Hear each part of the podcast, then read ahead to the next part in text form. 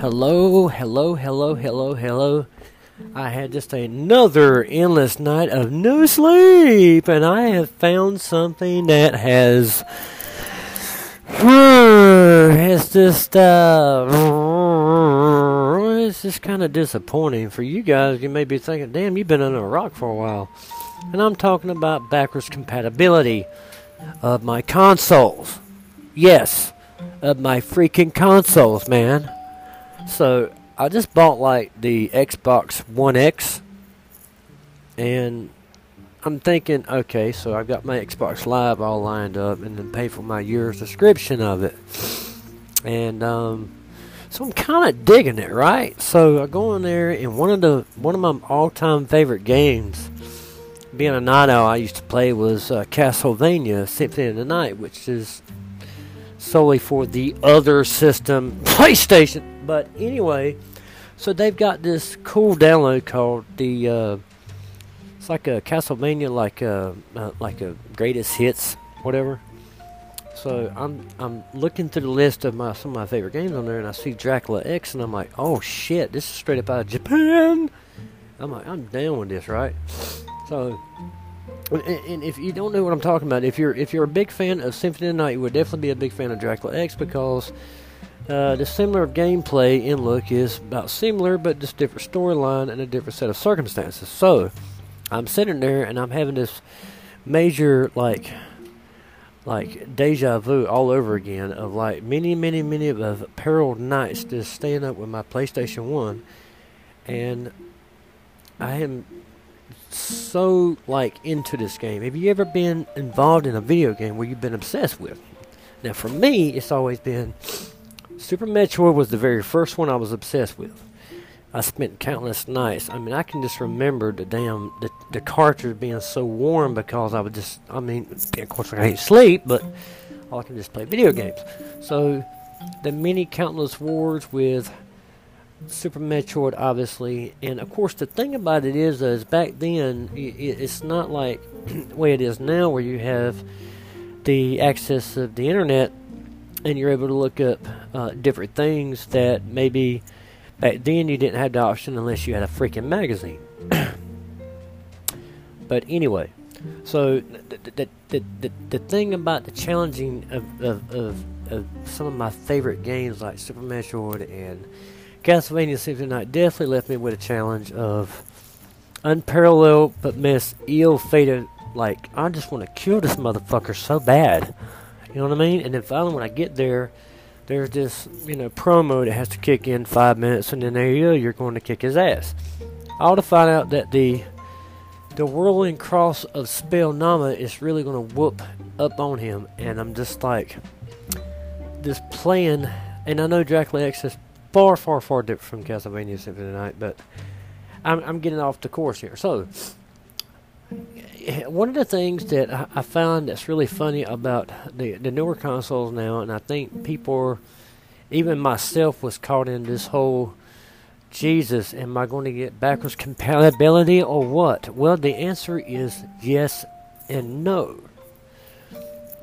the reason why backwards compatibility has come to somewhat of an all-time halt is because and I think a lot of this has to do with the fact of of days go by where and, and two theories of this is relatively been discussed. One is that folks are buying the new console with the exception of bringing their older games over, which means they're not spending more games on newer games which I think that idea is kind of a fluke. The second reason for that is because they want to further generate further ahead in the technology and move forward some of the newer games and and accolades that are going on right now. now, does that mean that you know it's a bad thing for you know you know not to have backwards compatibility? No, but I kind of like it because any person that cherishes this certain library of games, whether it's from the original Xbox to 360 to you know the Xbox One, or if you're going all the way back to PS1, PS2, PS3, whatever. It's it's just a dial in of what you know a perception, especially when you're a kid and you're growing up and you're coming up to the timeline of gaming, and there's like one game that sticks out amongst all of them, Whether it's a game that you actually beat for the first time, and it just kind of just carries with you. You know what I mean? And every gamer goes through that. They have this certain game that they, they, they first beat, and it's a game that they cherish and carry with them for the rest of their lives. All we do. We all have this motherfucker. You know what I mean? But with the exception of that, I believe the golden rule is this: Nintendo has always been very, very, very, very awesome about doing one thing, one thing only. If you go to what they call the eShop, which I think now on the Switch it's like uh, Nintendo's like eStore, you can actually go in and get like uh, classic Super Nintendo NES games that you can actually download just via memory of your system, which brings up uh, the the criteria of of having backwards compatibility and or downloading the further games is the key word here is two words terabyte. Most consoles now if you're going to get a console if if you're going to go all the way and you're going to be able to be able to have the most download compatibility the best thing to do is go all t is basically go 2 terabyte. I mean this you're going to have to have a strong, large, massive memory here, which, by the way, most people get kind of frustrated with because they just see the system go, oh, I want it. And then when they get it home, and then they start looking at, oh, they start getting this game, they upload it, they get this game uploaded, all of a sudden their memory's full, and it's like, wait a minute, what, what do I do now? Well, now you're stuck with this system that has minimum memory. What do you do? Well, then it comes to option two is you have to have additional memory. Again, cost efficiency comes to where you spend up major on the long stretch. So I'll give you an example. All right. The PlayStation, I believe it's the PlayStation 4 Pro. I could be wrong here. It comes with two terabyte. Why is it expensive? Because the memory expansion. I'll give you another example of what makes iPhone so expensive is if you think about it, any iPhone that you buy, it doesn't matter if it's a 5C, a 5S, or a 6, 7, 8, 9, or 10, or whatever, the lower the memory you get, the cheaper the phone is. The higher the memory is, the more expensive it's going to be, and I'll tell you why, because you're having to buy internal built-in memory. People says, well, it's just memory. What costs us so much money to have built-in memory? Well, if you think about it, it's almost like buying a computer, which your iPhone and iPad acts like a computer. It basically is a computer, but it's just in phone or iPad or iPod in motion.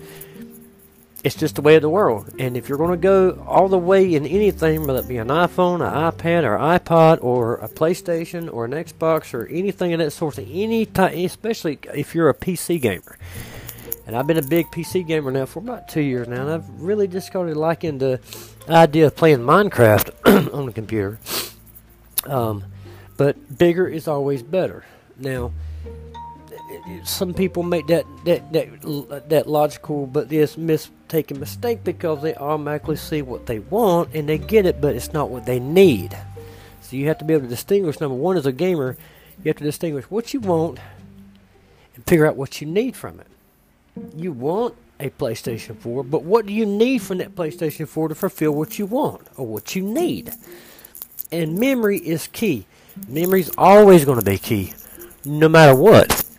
And as sleep deprived as I am, I'll tell you a funny story. Last night I was playing Dracula X and going up against the Momox, and kind of like this dreaded zombie, and it's, they're bullshit, whatever. And I'm sitting there, and I'm like, I have double vision because I can't sleep. But in the case of this situation here, I found myself getting irritated at myself because I was having double vision. So I end up dying and then have to come straight back to the beginning of the level all over again. I'm getting frustrated again. But the key here is this. It, it, it, people, especially folks that I know, they're, they're like, well, I don't know why I bought this thing, and, and they criticize it for all the wrong reasons. So if you're going to buy a console, go big. Obviously, memory is key. You have to have lots of memory. The more games you're going to buy, the more memory you're going to have to have. Also, secondly, people automatically assume, oh, damn, well, I can only afford but three months at a time, a month at a time of a subscription to online playability. Again, go big is better. Because if you pay the one lump sum a year, you're going to spend less than you are spending month after month, or three months after three months after three months after three months. When you do the math versus the month versus the three months versus the whole year, you're pretty much going to be saving money in the long run. of course, now, now keep in mind that this is a huge investment by any means of the stretch. But you want to do it right the first time. So you want to get the most memory and you want to be able to get the annual online gaming. And for whatever reason, and I don't know why, and, and this was a mistake I made one time before, is controllers. Obviously, nowadays, when you buy a console, you're getting one controller. Most controllers now are coming with where it's wireless great. You don't have to deal with a bunch of wires getting tangled up and getting knotted up, and the controller's not working. So you got to wiggle it this way and wiggle it that way to get it to work, right? Well, there's the easy subliminal to that is just have go wireless. And a lot of them have these where you have to charge it up. The key here is that most people do buy knockoff control because it's cheaper in the long stretch. But let me tell you something. Cheaper is not always better. And I've learned this for a reason because especially with wireless controllers, for whatever reason, throughout the space time continuum of the sleep deprived moments of playing, I have found out that three things go wrong with knockoffs, and reason number one is the buttons. Something always breaks, gets jammed up, or sticks, and it doesn't work the same. And again, as a die-hard gamer, you're clicking in buttons and you're hitting that D-pad like it's going out of style. And these joysticks, you're getting them hell anyway, especially if you're playing some kind of a, I'll give you an example, you're playing Call of Duty or you're playing some kind of a race game or you're playing an RPG. Again, key crucial here is a good controller with good solid buttons. Not to say the brand names are any better, but they are made better than the cheap version. And option number two would be there is the almighty disconnect. I had a controller that I bought when I had my PlayStation 3, the wireless one. It was like a I don't know, I think it was like 30 bucks. and it felt right. I liked the way it felt, but the only problem with it is it had you know, throughout, I say within five months that I had a controller, I kept having mishaps with it just disconnecting. I'm like, what the fuck is going on?